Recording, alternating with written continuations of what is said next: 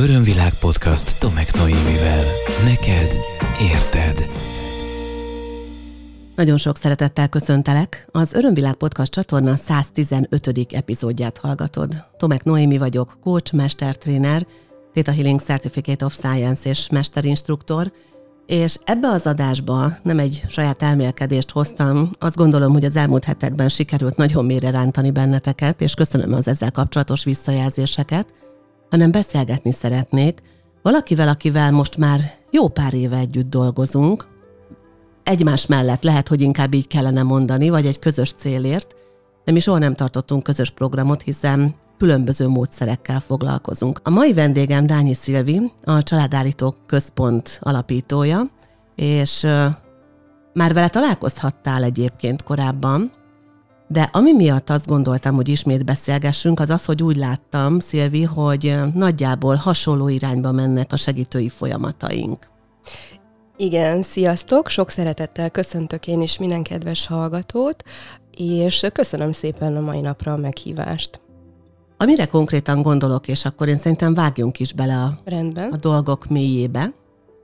Amire konkrétan gondolok az az, hogy én elkezdtem az egyéni konzultációkat megváltoztatni egy ideje, és nagyon ritka az, hogy valakivel egy-egy alkalmat vállalok, szinte kizárólag hosszabb folyamatokban gondolkodom. Ezek akár több éves folyamatok is alkalmasint, és ezek nagyon mély önismereti utazások valakivel, mondjuk havi egyszer, vagy két havi egyszer, vagy két heti egyszer találkozunk. És azt látom, hogy te is változtattál azon, ahogy korábban a családállítás rendszerében dolgoztál, és most már te is folyamatokban gondolkodsz. Nagyon kíváncsi vagyok arra, hogy téged mi vitt ebbe az irányba, és miért döntöttél így? Igen, hát abszolút a tapasztalatok miatt döntöttem így. Hozzáteszem, én azért régebb óta kísérem ö, folyamatban az ügyfeleimet, tehát én is alapvetően években gondolkozok, de a legkevesebb idő tartam az a fél év és egy év. Abszolút az önismereti folyamat, hát benne is van a nevében, hogy folyamat, az maga generálta azt az igényt, hogy alapvetően egymás után dolgozzunk az ügyfelekkel, tehát egy leképezés, egy családállítás, vagy, vagy egy bármilyen fajta foglalkozás nem elegendő ahhoz, hogy valaki Isten igazából a mélységeit, a saját rétegeit meglássa. Arról nem beszélve, hogy a családállítás technikája az alapvetően folyamatban dolgozik, felhozzuk az egyik réteget, és utána fel fogja hozni a következőt. És ráadásul nálunk ebben a technikában beszélhetünk arról is, hogy mindenképpen vannak kivárási idők, amíg az az adott állítás beérik. Tehát alapvetően azt szoktam mondani, hogy egy hónapot mindig kellene várni egy-egy állítás között, és ugye én a folyamataimat azért úgy állítom össze, hogy mindenkinek egyénre szabom, tehát személyre szabjuk azt, hogy kinek mi a lehetőleg megfelelőbb folyamati struktúra, felépítés. Ugye mindenki más, és én nagyon-nagyon régóta vallom azt, hogy nem lehet mindenkire ugyanazt a törvényszerűséget ráhúzni, ezért mindenkit egyénileg kell nézni, ugyanúgy, ahogy a tudattalanyában is totálisan egyéni folyamatok zajlanak. Szilvi, mit jelent az, hogy beérik egy állítás? Ezt tegyük tisztába, ezt a fogalmat, vagy ezt a kifejezést. Igen, tehát a beérés az nálam azt jelenti, hogy megjelenik a materiális síkon is az az adott dolog, tehát a pozitív hatása. Ugye egy-egy állítás tüneteket erősíthet be, azaz lehet fizikai tünet, illetve lehet érzelmi tünet. A, alapvetően, hogyha beerősödik a maga a tünet az sajnos sokszor negatív kihatással jár, mert azt fogjuk észrevenni, hogy ilyen negatív események kezdenek el felerősödni, vagy esetleg érzelmi hullámvasutat élünk át. És én mindig ilyenkor viccesen azt szoktam mondani, hogy ennek nagyon örülök, mert látom azt, hogy elkezdett hatni maga az állítás. Egyébként ez a tünetbeerősödés, ez maximum egy-két hétig tart, utána viszont beáll egy ilyen nagyon kellemes állapot. Nem lehet, hogy akkor megfutamodnak sokan? Mert azt hiszik, hogy hát ott voltam azért, hogy segítséget kérjek, és ahelyett, hogy jobb lenne, rosszabb lett? Igen, ez egy nagyon jogos kérdés. Hát ilyenkor erre van az, hogy alapvetően konzultálunk folyamatosan a klienseimmel. Nekem hétfőn van a telefonos napom, például erre van egy ilyen kijelölt nap, és amikor valakinek valamilyen kérdése van, akkor meg tud keresni. Tehát nagyon fontos az utánkövetés, hogy tudatosítsuk a kliensekbe, hogy ez most, ez a rossz dolog azért történik, mert ezt át kell élni, felszíre kell hozni, mert pontosan ugye ezek vannak beakadva a mélybe, amit tudati szinten nem érzékel énekelünk. Viszont ahhoz, hogy az kijöjjön, valamilyen fajta fizikai vagy akár élethelyzeti formában meg kell jelennie, és át kell élnie a kliensnek ahhoz, hogy túl tudjon rajta lépni. Uh-huh. A csoportos vagy az egyéni alkalmak szerinted a hatékonyabbak akkor, hogyha valóban folyamatban gondolkodunk? Én mindig keverni szoktam a, a munkastruktúrákat, tehát egyénire is szükség van, illetve csoportfoglalkozásra is szükség van. Tehát a csoportfoglalkozásokban nagy rendszereket látok át, míg az egyéni foglalkozás során úgy, mint egy karácsonyfára fel tudom aggatni az állításokat, és össze tudjuk rakni a képet. Ugye a cél nálam mindig az, hogy a teljes transgenerációs vonal uh, kioldódjon. Tehát rálássunk anya és apa vonalon 7-7 generációs mélységig, és akkor így meg lesz egy teljes családfa. Egyébként ez átlagosan körülbelül 6 hónap és egy év között van havi egy rendszerességgel. Ez nagyon érdekes, amikor különböző módszereket, technikákat vizsgálunk, hogy hogyan lehet haladni, de látod, vannak szinkronicitások, mert mondjuk én a Theta Healingben azt mondom, hogy nagyon jó a csoportos munka, és nagyon jó az, hogyha valaki workshopokon, csoportos meditációkon, közös energiában fejlődik, vagy akár tanfolyamon, de azért például az én módszeremnél az, hogy az egyéni problémára hogyan fókuszálhatunk, az egyéni folyamatban tud megtörténni, és mondjuk nem egy csoportban. De hát mégis ugyanoda tartunk, mert számtalanszor tapasztaltuk azt, ugyanis voltak ugye többször közös klienseink, ügyfeleink, hogy nagyon jól kiegészítik egymást ezek a módszerek, és nagyon jól lehet egymás mellett haladni. Egy pillanatra álljunk meg ennél a transgenerációs vonalnál, mert ez nagyon érdekel engem. Képzeld el, hogy az utóbbi időben egyre többet foglalkozom azzal, hogy ilyen DNS kutatást végeztettem, magamnak is, fiamnak is, és valahogy elkezdett a DNS kutató rendszeren keresztül a család feljönni. És nagyon meglepő dolgokat tudtam meg, mert tegnap például egy közvetlen ötödik generációs ősömnek a, egy ilyen 1700 valahányból jött meg a, az energiája, jelent meg a személye, hetedik generációig is látszanak az ősök. Pont néztem, hogy ez a nő mondjuk 25 éves korában halt meg, és a kisebbik gyereke az még csak éppen talán két-három éves volt, mert azt is láttam a családfám, és elképesztő, amikor az ember elkezd belemélyedni ebbe, hogy honnan jön az energia a családban, hogy lehet, hogy az, hogy, hogy anyák féltik a gyerekeiket, vagy félnek a veszteségtől, az mondjuk ettől a, ettől a Maria nevezetű, egyébként német, német nemzetiségű nőtől származik, aki, aki lehet, hogy haldoklott, és egyszer csak ott kellett hagyja a gyerekei. Szóval nagyon érdekes energiák ezek.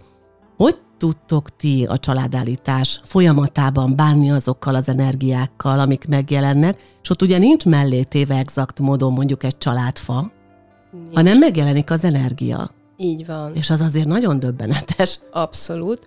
Na, én ilyenkor azt szoktam mondani, hogy a jó hír az az, hogy Szóval nem mindenféle traumát veszünk át a családfából. Ez nagyon fontos, hogy azért rengeteg emberről beszélünk, főleg hetedik mélységig, tehát több száz párról, ráadásul partnerről, ahonnan rengeteg történet és rengeteg trauma származhat. Viszont a tapasztalatom az az a teljes családfa felállításokból egyébként, hogy a lélek a leszületéskor általában egy-két megoldandó feladatot választ ki saját maga számára, ami egyébként egy-egy téma köré csoportosul, és ez jelenik meg a családi rendszerben, és a traumák azok valóban másolódnak. Tehát mondhatjuk azt, hogy ugyanazok fognak történni, csak teljesen más szituációkban. De a lelki tartalma, a lényege ugyanaz lesz. Tehát, hogyha például erre a Mariára visszatérünk, aki elvesztette mondjuk a gyerekét, akkor az simán lehet olyan kihatással a saját életünkre nézve, hogy akár teherbeesési problémákat is okozhat, fogantatási problémákat, hiszen a, a női leszármazott tudattalanul el fogja utasítani a gyermekvállalást, mert az van mögötte, hogy rettenetesen fél a, a traumának az ismétlődésétől. Hát vagy lehet az is, hogy teljes mértékig átveszi mondjuk Mariától ezt a csomagot, és akkor meg át fogja élni ugyanazt, amit Mária megélt. Tehát igazából nagyon sok a verzió, és nincs erre egy konkrét recept, hogy a másolódások vagy a traumáknak az ismétlődése hogyan fog megtörténni, ezt mindig az egyéni lélek választja ki. Ezért fontos leképezni, és ezért fontos az, hogy lássuk azt, hogy mi az, ami történt, és hogyan élte meg az az adott régi ősünk. És ez rettenetesen izgalmas, így van. Nagyon érdekes, amit mondtál ezzel kapcsolatban, mert így végigfutott az agyamon, hogy amit tudok, ott milyen információim vannak e témakörben, és például a nagymamám tíz éves volt, amikor édesanyját elveszítette, váratlanul meghalt az édesanyja. A nagymamámnak egyébként született gyermeke, és az első gyermekét elveszítette 11 hónaposan, az édesanyámnak pedig volt a, a nővérem előtt egy, utána kettőnk között pedig öt olyan állapotossága, amiből volt halva születés, volt nagyon késői időszakban elvetélés, és volt korai vetélés, és milyen kívüli terhesség egyaránt. Szóval jött az energia. Érdekes, hogy nálam ez viszont nem jelent meg. Nővére még nyolc évet vártak a gyermekre. Mm. Igen, ez nagyon érdekes, amit mondasz, de ez szintisztán mutatja azt, hogy a testvérek között általában eloszlik ez a lelki csomag, és az, hogy most ki fog beleállni, az mindig egy érdekes kérdés és kérdőjel. Tehát azt muszáj megnézni. Tehát, hogyha mondjuk hárman vagy négyen vagytok testvérek, az általában nagyon jó, mert akkor kevesebb lesz a másolódás, és szó szerint eloszlik a transgenerációs blokkoknak a megélése. Na, erre, erre még nem is gondoltam soha. és akkor most eszembe jutott, hogy egy fiam van, és neki tényleg mennyi, mennyi melója lehet a, a saját transgenerációs vonalával. Az olyan érdekes, amit mondasz, mert pont arra gondoltam, hogy lehet, hogy amikor két testvér elmegy családállításra, akkor két külön sztoria van az ő családjuknak. Igen, abszolút. Egyébként volt is erre nálam példa. Egy testvérpár érkezett meg teljes családtörténeti leképezésre, és érdekes, hogy találtunk bennük azonos pontokat, de rengeteg rengeteg más egyebet is. Mondjuk itt náluk volt egy nagyon izgalmas vonal, mert hát kiderült egy nagyon érdekes dolog, hogy az édesapjuk nem volt közös. Úgyhogy... Oh. és tehát történnek nagy meglepetések. Mit tudsz kezdeni segítőként egy ilyen helyzettel. Mert azért a családállításban, hát nagyon valószerűen, és néha igazán, ezt értsük jól, de dramatikus módon érkezik meg az, ez abszolút így az van. információ, hogy esetleg a, az apám nem az apám, vagy van még valahol egy testvérem, mert megjelenik a térben, és elkezdi megmutatni magát. Hűha. Tehát Igen. ezzel mit lehet csinálni? Hát szerencsére nem nekem kell ezzel valamit kezdenem, hanem a mező az nagyon-nagyon okos, és az oldó folyamatok végig mennek, tehát lehet, hogy megjelenik egy dramatikus élmény, de a végére megjelenik egy dramatikus feloldás is, tehát egy minden esetben jó érzések fogják kísérni az adott történést. Uh-huh. Illetve nagyon fontos, tehát, hogy olyan dráma nem, nem jöhet fel, amit az adott kliens még nem tudna elviselni. Épp ezt akartam kérdezni, hogy volt olyan, hogy valaki egyszerűen félbeszakította és el, elfutott a dolog elől? Hát így emlékeimben kutatok, nem igazán jellemző, de az inkább, hogy valaki nagyon saját magára vette az adott képviseleteket, és egyszer volt ilyen, hogy inkább elment a segítő képviseletnek jött egyébként a hölgy, és akkor így nagyon-nagyon rosszul érezte magát attól, hogy azt gondolta, hogy az a karakter, illetve a, az a viselkedés neki szól, ahogy a többiek bántak vele. Aztán természetesen ezt utólag megbeszéltük, és akkor világossá vált számára az adott dolog, tehát ez is feloldásra tud kerülni. De azért az nem mindegy, hogy éppen kire milyen szerep mászik rá idézőjelben, ez így nem? van, ez így van, ez abszolút így Tehát van. valamit mutat neki, ha nem az, hogy ő milyen, akkor valami energiát, amivel neki dolga van, ami megoldandó. Így van, így van. Például, ha valaki mindig nagymama szerepet kap, akkor azért azon el kell gondolkodni, hogy lehet, hogy az ő családjában is az egyik nagymamájával vagy az ősével van valamilyen dolog, illetve az energia is érdekes, igen. Tehát, hogyha például valaki mindig egy ragaszkodós struktúrába áll bele, akkor gondolhatjuk azt, hogy ő neki is ezzel van problémája, így van.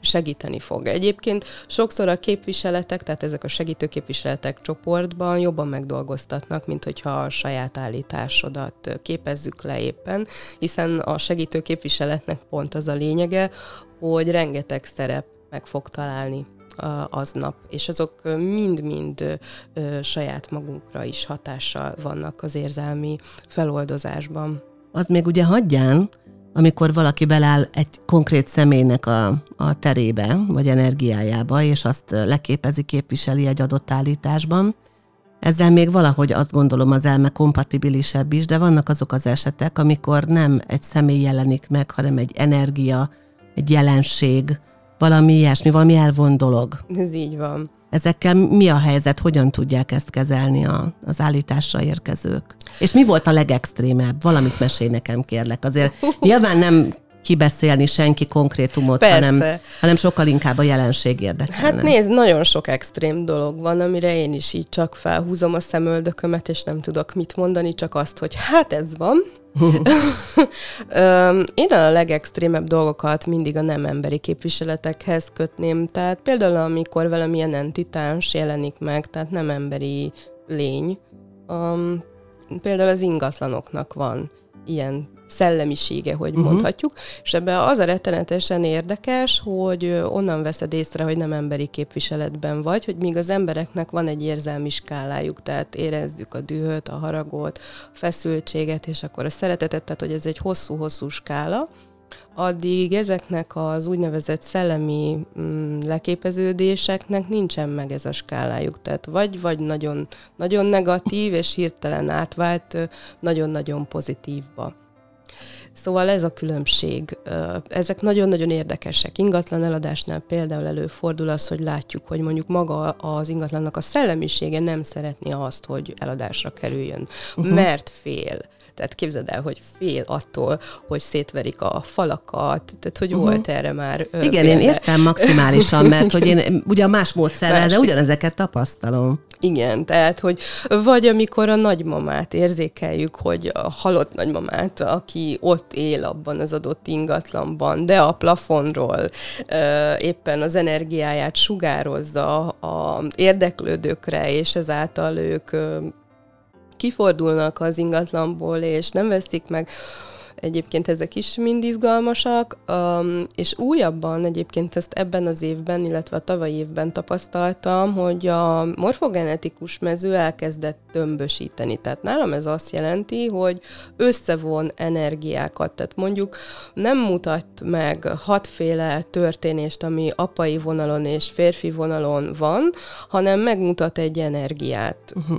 Tehát mondjuk, ha, ha apa vonalon sok bántalmazó volt, akkor ámblok be fog hozni egy ilyen bántalmazói energiát, amit nem feltétlenül egyetlen egy személyhez kötünk, csak maga az energiáját. Tehát kb. mint a matematikában, amikor egyszerűsítünk, akkor egyszerűen megjelenik ez a képviselet, és akkor ezzel dolgozunk, uh-huh. oldjuk fel. Ha már ugye az utóbbi időről beszéltél, akkor például ennek a a mai korunk rákfenéjének, ennek a vírusnak az energiája meg szokott jelenni? Hát képzeld Volt el, már? hogy nem. Tehát uh-huh. izgalmas lenne a téma, de nem. Tehát kér, kérések azok szoktak megjelenni nálam, hogy mit csináljunk, hogy mit tegyünk, és akkor erre a mezőbe rá szoktunk nézni, de unblock, mint a vírusnak az energetikája egyszerűen nem, nem foglalkozik vele a tér. Uh-huh. Ugye érdekes, mert én voltam olyan állításon, ahol például nál és ez egy csoportos testállítás volt, ahol például vírus megjelent. Igen, arra emlékszem. És uh, elképesztő volt, ahogy a vírus energiája ott megmutatta magát azzal a mm, befészkelő, odaragadtam, ugye egy olyan vírusról beszélünk, egy herpes vírusról, aminek a aminek az a tulajdonság, hogy a gerincoszlop alsó szakaszába beleeszi magát, és ott, ott tanyázik, és időnként onnan lobban be, és aztán ott szenderül ismét egy mélyebb álomra és hogy mennyire megmutatta magát ez is, hogy, hogy milyen lehet mondjuk egy vírusnak az energiája. Igen, és ugye ott az izgalmas, az a háttértörténet volt, ahogy az a vírus megérkezett, tehát hogy hol, hol volt ez a pont, ahol a tudat alatti megengedte azt, hogy ez a vírus befészkelje saját magát, és gondolom te is érezted azt, hogy hogyan gondolkodik, milyen Igen. érzései vannak, és, és nagyon nehéz is volt kitenni, hogyha emlékszel rá. Igen, igen, nagyon még... sokáig tartott igen. a folyamat főleg az a része, az, hogy kimenjen és elmenjen. Ugye ezek az állítások, ezek a csoportos folyamatok, ezek tényleg nagyon izgalmasak, mert nagyon sok érzelem jelenik meg benne, ahogy mondtad, tehát ott le is játszódnak történetek. Így van. És ott emberek nagyon érdekesen kapcsolódnak egymáshoz, és hogyha nem egy összeszokott csapat van, akkor talán egy új személynek idegen lehet az, ami történik, hogy hozzáérnek, hogy, hogy ahogy mondtad, hogy valaki már így egyszer megfutamodott a, a te praxisodban is, sok-sok kliens közül, mert magára vette túlságosan azt, hogy most, most akkor őt bántják, vagy mást bántják. Hogyan tudod azt segíteni, hogy amikor vége a folyamatnak, akkor az tényleg kitisztuljon, és az maradjon meg belőle mindenkiben, ami az ő épülését, tisztulását szolgálja, és ami nem róla szólt, azt pedig le tudja tenni. Hát mindenképpen azzal, hogy utána átbeszéljük és helyre rakjuk. Tehát családállítás után feltétlenül kell az, hogy átbeszéljük magát az egész állítást, hogy mi történt, hogy történt. Ugye maga az oldási folyamat az a mezőben megtörténik. Tehát, hogyha esetleg mégsem tud velem valamilyen utamódon kontaktálni, vagy nem tudja átbeszélni, akkor sincsen gond, mert addig senki nem megy el, ameddig esetleg az oldási folyamata nem ment végbe. Tehát, tehát magyarul nem volt a végén egy kellemes érzés, egy jó érzés, egy megoldó kulcs. Tehát ugye ennek az a lényege, hogy ugyan rossz érzésekkel és traumatizált eseményekkel dolgozunk, de a végén ott van rajta a kellemes érzés. Most én szoktam is mindig mondani, hogy akiben rossz érzések maradtak, vagy nem érzi jól magát, az feltétlenül szóljon, és akkor átbeszéljük, hogy az az érzés még hova tartozik. Az összeszokott csapat egyébként olyan szempontból nagyon jó, hogy nem mindig kell megállnunk, vagy ilyen technikai dolgokban segítsünk. Na, aki ebbe beilleszkedik, az szerintem alapvetően fel tudja venni a ritmust. Ami... Nincs meg, bocsáss meg, Igen? nincs meg ennek a veszélye, hogy már ismerik egymást, és vannak gondolataik egymásról, már ismernek egymás történeteiből, és akkor az elmei óhatatlanul elkezd fűzni hozzá valami sztorit? Hát ez abszolút jogos lehet, amit így felvesz, de azért nem, mert a, a mezőben alapvetően, tehát ugye látjuk a fizikai mozgással sem, tehát hogy hiába akarja mondjuk az agya azt mondaná neki, hogy na akkor én most ezt meg ezt mondom, neki nem fogja engedni a tér. Tehát szó szerint testi érzetekbe is bejön, hogy lépni szeretne, de ő nem tud előre lépni, mert maga a karakter, a képviselet nem tud. Tehát maga a mező ezt nem engedi meg. Természetesen a személy, mindenki a saját maga személyiségén keresztül kommunikálja használja ki az adott karaktert, adott képviseletet. Um, annak a veszélye fennáll ilyenkor, amikor mondjuk barát-barátnő jön, és ezt nem is nagyon szoktam megengedni, hogy egymást ismerő személyek, vagy mélyen ismerő személyek együtt legyenek, mert akkor nyilván el tudják vinni saját magukat gondolati szinten. Tehát a tudati szinten, de attól függetlenül az állítást befolyásolni nem tudják. Maximum lesz egy-két rossz napjuk, hogyha egymással beszélgetik meg, hogy szerintük mi történt tulajdonképpen.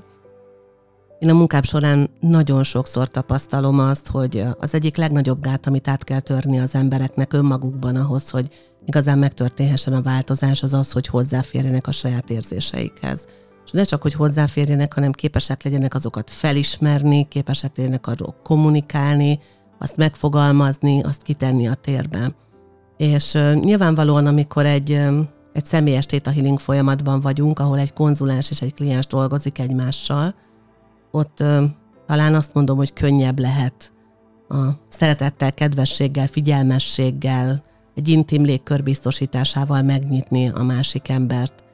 A családállításban azt tapasztaltam, nem ezzel, nem, nem ezzel szemben, hanem emellett, hogy hogy ott azért úgy, úgy néha nagyon erőteljesen, és ilyen, és ilyen nagyon, nagyon áram, áramlásszerűen, meg néha ilyen özönvízszerűen jönnek az érzések.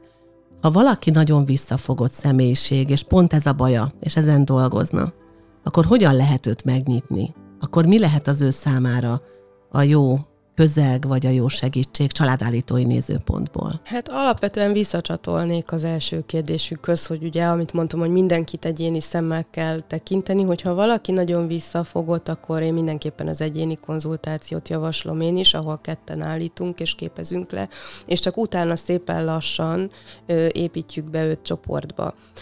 De azt is el tudom képzelni, hogy valaki nagyon bevállalós, és nagyon szeretne már az életében zajló folyamatokon változtatni, akkor viszont nincs mese, tehát akkor ajtóstól berúgjuk a házat, és hát lehet, hogy lesz egy pár kellemetlen élménye, de utána mindenképpen elkönyvelheti azt magának, hogy végigcsinálta, meg tudta tenni, és akkor a gátokat ezzel fel is oldottuk. Tehát óhatatlan az, hogy egy kicsit az ember adott esetben nem érzi jól magát. Tehát, uh-huh. tehát a technika nem feltétlenül arról szól, hogy folyamatosan érezzük jól magunkat, alapvetően természetesen erre törekszünk, de mivel mély érzésekről beszélünk, traumákról beszélünk, magával hordozza azt, hogy ott lesznek a kellemetlen részek is. Uh-huh. Ami szintén az önismereti folyamatnak a része, hogy ezeket megéljük. Mert voltam úgy azért az elmúlt években nem egyszer és kerültem olyan helyzetbe egy csoport vezetőjeként, vagy facilitátoraként, vagy segítőjeként, hogy valakiből akkor úgy nagyon kibudjant.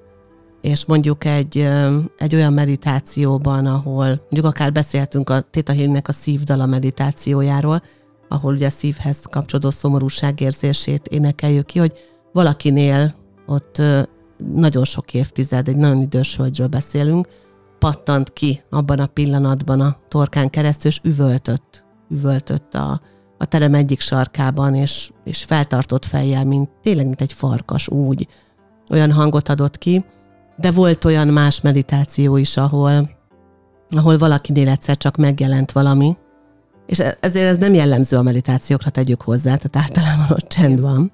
Mondjuk az egy ilyen ö, belemenősebb meditáció volt szintén, ahol nagyon hangosan kitört belőle a zokogás, a szinte ilyen hisztérikussá vált, és volt már ilyen tanfolyamon is, amikor, amikor valakinél átszakadt a gát, ami persze egy fontos folyamat, csak abban a pillanatban mondjuk a körülötte lévőknek nagyon ijesztő lehet, te tapasztaltál már ilyet, hogy, igen. hogy valakiben hogy nagyon-nagyon akkor jött fel, és ab, akkor jött ki belőle abszolút, az energia? Abszolút, igen. nyilván kívülről ezek nagyon ijesztőek, hiszen mondjuk egy óriási sikoltás. Egyébként a családállítás technikájába bele van keverve úgynevezett sikolyterápia is. A Hellinger még ebből indult ki. No, erről még nem hallottam. Egy picit mesélnél erről?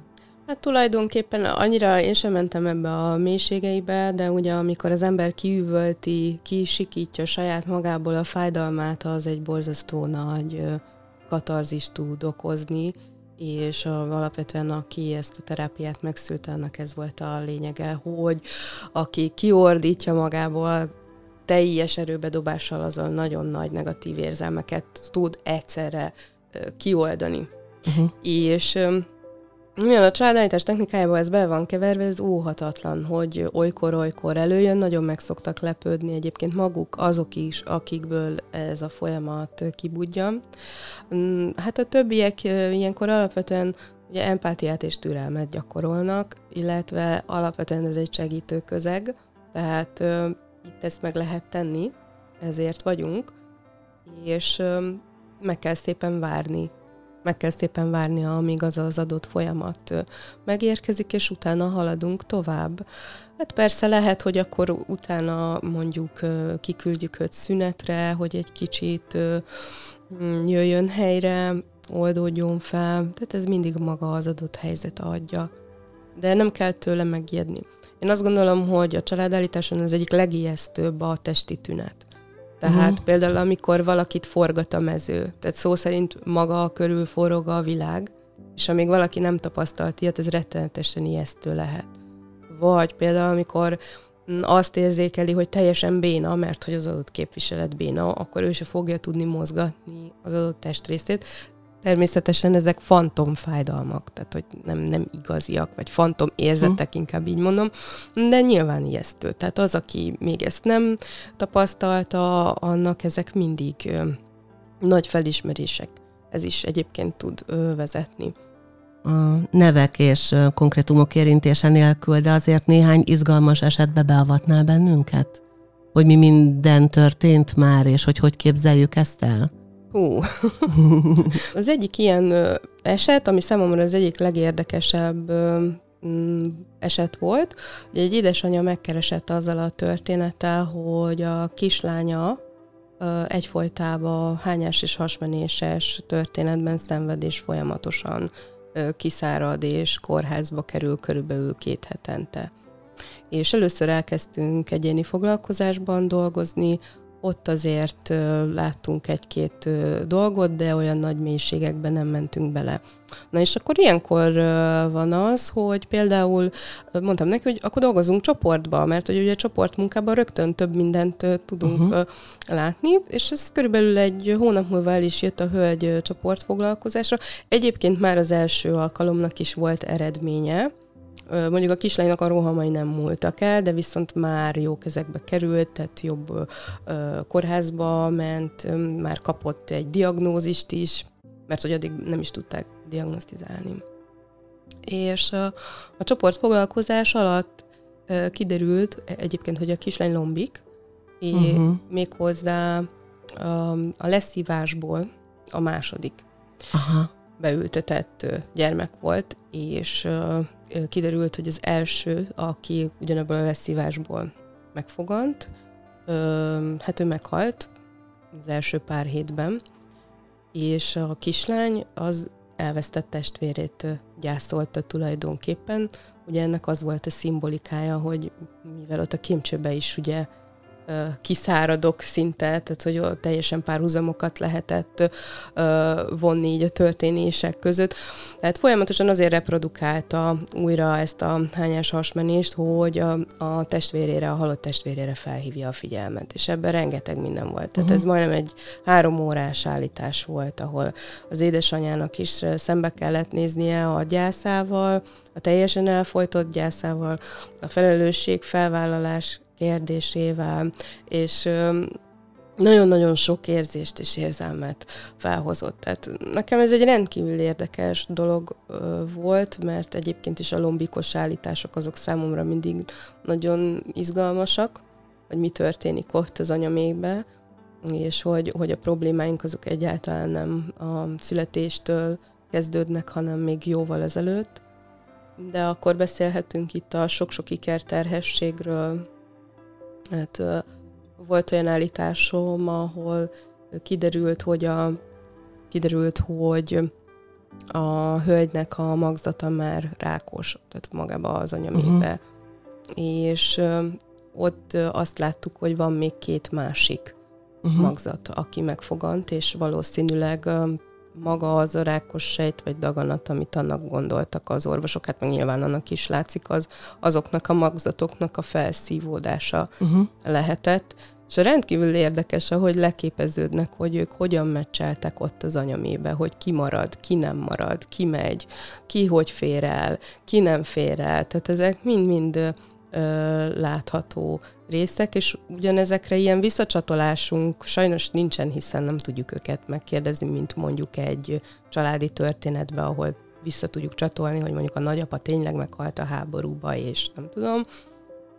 Viszont mivel utána elindulnak az oldódási folyamatok, és megszűnnek az adott tünetek, ezért valószínűsíthetjük, hogy igen, ezek nem kitalált dolgok. Mhm. Egyébként is ilyen dolgokat nem tudunk kitalálni, meg érezni. Igen, igen, és ezt abszolút alá tudom húzni. A rendszeres podcast hallgatóim közül mindenki szerintem már hallotta tőlem milliószor, mert hogy ez a veszőparipám. Fogantatás, a magzati kor, a születésélmény és az esetleges sikervesztés témája.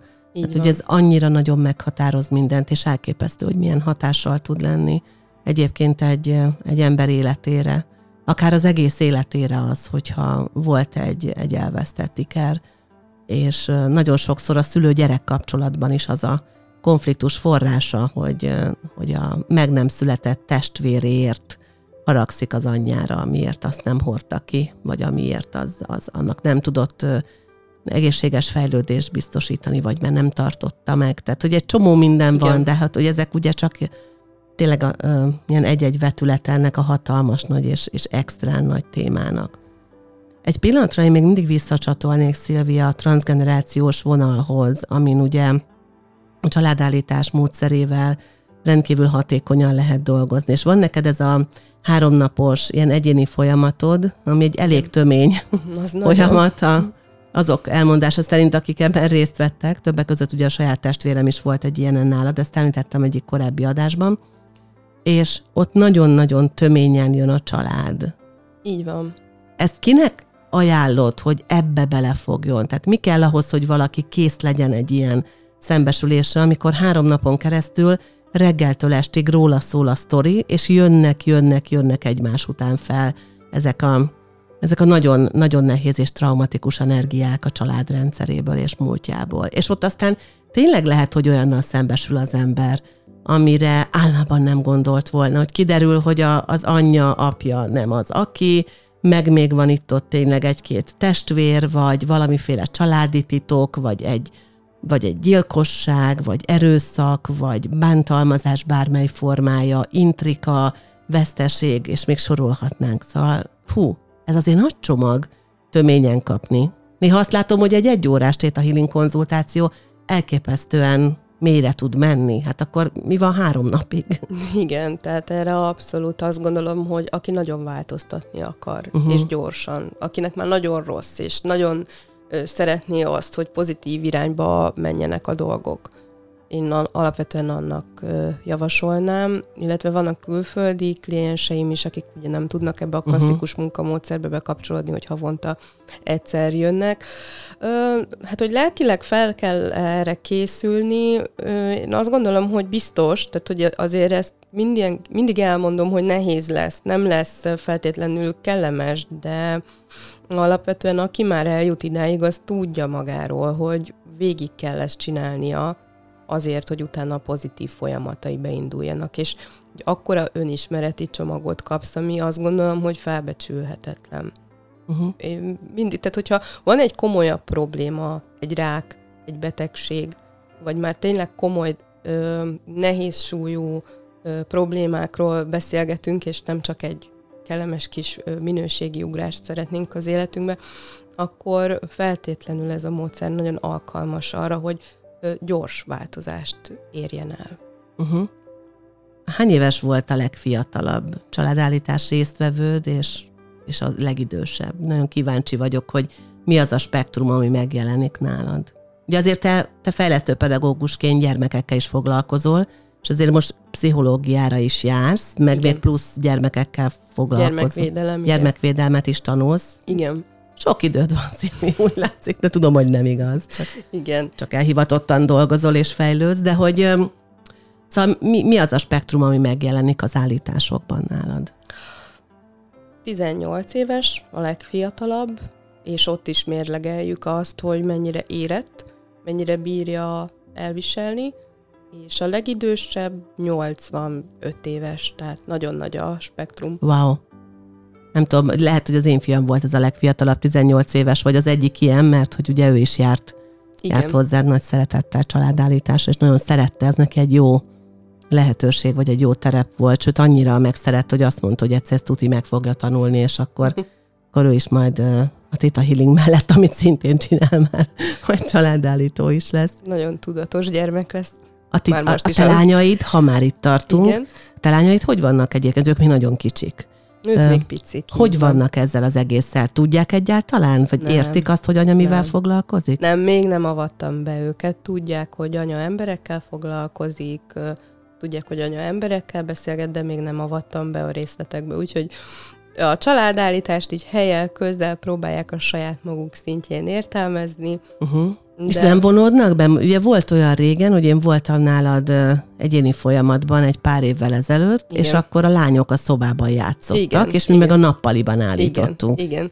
lehatárolódik a mező? Igen. Nem megy el hozzájuk? Békén Nem. hagyja őket? Békén hagyja őket, így van. Tehát uh-huh. a mezőt alapvetően kijelöljük mindig, ugye, tehát az lehet egy nappali, lehet egy udvar, bármi. Tehát azért az a jó a technikában, hogy bárhol dolgozhatunk, Uh-huh. egy 10 négyzetméteren is akár. Tehát a mezőt azt kijelöljük, így van, és akkor az a másik szobába, vagy, vagy bárhova nem hat át. Alapvetően viszont volt már olyan, hogy mondjuk a kislányom berohant, mint kislány képviselet az egyik kliensemnek, és pont arra dolgoztunk egyébként, Aha. hogy a kislánya megérkezden, és ő volt a jelzés, hogy na Wow. itt a kislány. Hú, most kirázott a hideg. Igen. És egyébként utána egy pár hónap múlva be is teljesedett a Uh-huh. dolog. Igen, a macskád is volt, hogy bejött. Igen. Kap, kaparta kívülről a, az ablakot, és nagyon be akart jönni, és aztán valami nagyon konkrétba bele is álltott. Ő És Nagyon profi képviselet, azért igen, szeretném herce- elmondani, hercegnő. Igen, a hercegnő cicád. Ő így nagyon tudja ezeket a dolgokat. Egy picit, ha megengedett, beszélhetünk a jövőről, ugye a vége felé, tehát hogy igen. mik, a, mik az idei tervek, hogy néz ki, hogy lehet veled kapcsolódni, és aztán beszéljünk arról is, hogy nekünk van közös tervünk is, meg Jó. közös programunk is. Igen. Hát alapvetően a tervek azok ugyanazok, mint eddig is, dolgozni, és minél több embernek a család történetét leképezni. De most már több helyen vagy, nem? Tehát Igen. mintha plusz, plusz vállaltál volna megint egy újabb várost. Igen, igen, tehát Kecskemét fog következni, Szeged is, mivel most járok a Szegedi Egyetemre, úgyhogy valószínűleg így Szegeden is fogok tudni csoportot tartani, amikor ott vagyok. Úgyhogy Budapesten ö, kiscsoportos formákba be lehet kapcsolódni, tematikus csoportokba, itt Székesfehérváron nálad Noémi nagycsoport lehetőség van, illetve itt is van egyéni konzultációra lehetőség, illetve a további városokban meg ugye havi egy alkalommal be lehet majd a csoportfoglalkozásokba kapcsolódni. Fent van egyébként a Facebook oldalon a dátumok, tehát aki szeretné ezt így megtervezni, meg tudja, az egész éves programot meg lehet nézni. A Családállító Központnak a Facebook oldaláról beszélünk, amit Igen. egyébként a leírásban majd be is fogok linkelni. És akkor ugye a legvégére még azért szerintem invitáljunk egy éppen most kialakítás alatt álló programra is mindenkit, mert hogy mi együtt menni fogunk az Evernessre idén. Igen. az örömvilágosokkal, és ez azt jelenti, hogy azok a kollégák, akikkel, mint befogadó térben együtt dolgozunk az Örömvilág Tudatosság Központban, jó néhányan, rengeteg programot viszünk, és szinte egy, egy komplet kis saját fesztivált csinálunk a, a, az örömvilággal a, a, az Evernessen belül, mert hogy lesz nagy sátrunk, workshop sátrunk, neked lesz külön, ugye a saját családállító sátrad, Igen. lesznek egyéni konzultációs lehetőségek, lesz podcast sátor, ha már itt a podcastben beszélünk, Igen. és, és még egyéb, egyéb helyszíneink is, úgyhogy ott is lehet majd velünk találkozni, és hogyha valaki még csak most értesülne arról, hogy, hogy a családállítás az, az esetleg számára is egy jó megoldás lehet, és úgy gondolja, hogy erre mostanság még nincs ideje, akkor itt ez a remek nyári alkalom, hogy találkozzunk a, az Everness Fesztiválon. Oda te mivel készülsz? Hát családállítással, meglepő Elejétől módon. a végéig. Elejétől a végéig. Így van, csoportokba lehet majd folyamatosan becsatlakozni, úgyhogy aki szeretné magát ebbe a technikába kipróbálni, arra ez egy remek lehetőség és alkalom lesz. Tehát ö, délelőtti és délutáni csoportfoglalkozásokba gondolkodok, úgyhogy be lehet majd folyamatosan csatlakozni. és lesz előadásod is a nagy Igen. sátorban, és ö, kikönyörögtem tőled, hogy léci, léci, léci, beszélj végre a hipnózisról, mert hogy te abban is nagyon szakavatott vagy, de Rendben. erről általában mélyen hallgatsz, Igen. pedig, pedig nagyon komoly tudással rendelkezel e téren, úgyhogy a hipnoterápiáról vagy hipnózisról ugye majd a nagy Igen. sátorban azért előadást is lehet hallani Így van. Szilvitől, és köszönöm, hogy találkoztunk, hogy ismét beszélgethettünk, megint volt miről, Az biztos, ez én már is csak köszönöm. így van. Köszönöm, hogy mindezt elmondtad, és hogy beavattál egy kicsit még mélyebben minket a munkádba. Ha valaki tehát Szilvit szeretné megkeresni, akkor a Családállító Központ oldalán a Facebookon megtalálja őt, elérhetőségeket leteszem ide a, a podcast leírásába. Én pedig köszönöm a figyelmet, ha az én programjaimra vagy kíváncsi kedves hallgató, akkor kérlek látogass az örömvilág.hu oldalra, minden eddigi epizódot megtalálsz a YouTube csatornámon, az Örömvilág Podcast nevű YouTube csatornán, az összes ö, ilyen podcast abban, és a hollapomon is, és megköszönöm neked, hogyha esetleg bekövetett hivatalos Facebook oldalamat, mert ott minden információt megosztok, és nagyon sok érdekesség is megtalálható. Remélem, hogy találkozunk egy hét múlva is. Ma ez volt a 115. Örömvilág Podcast epizód. Ez volt az Örömvilág Podcast Tomek Noémivel. Hétről hétre új témák, érdekes nézőpontok a tudatosság útján járóknak. www.örömvilág.hu Témát ajánlanál? podcastkukac örömvilág.hu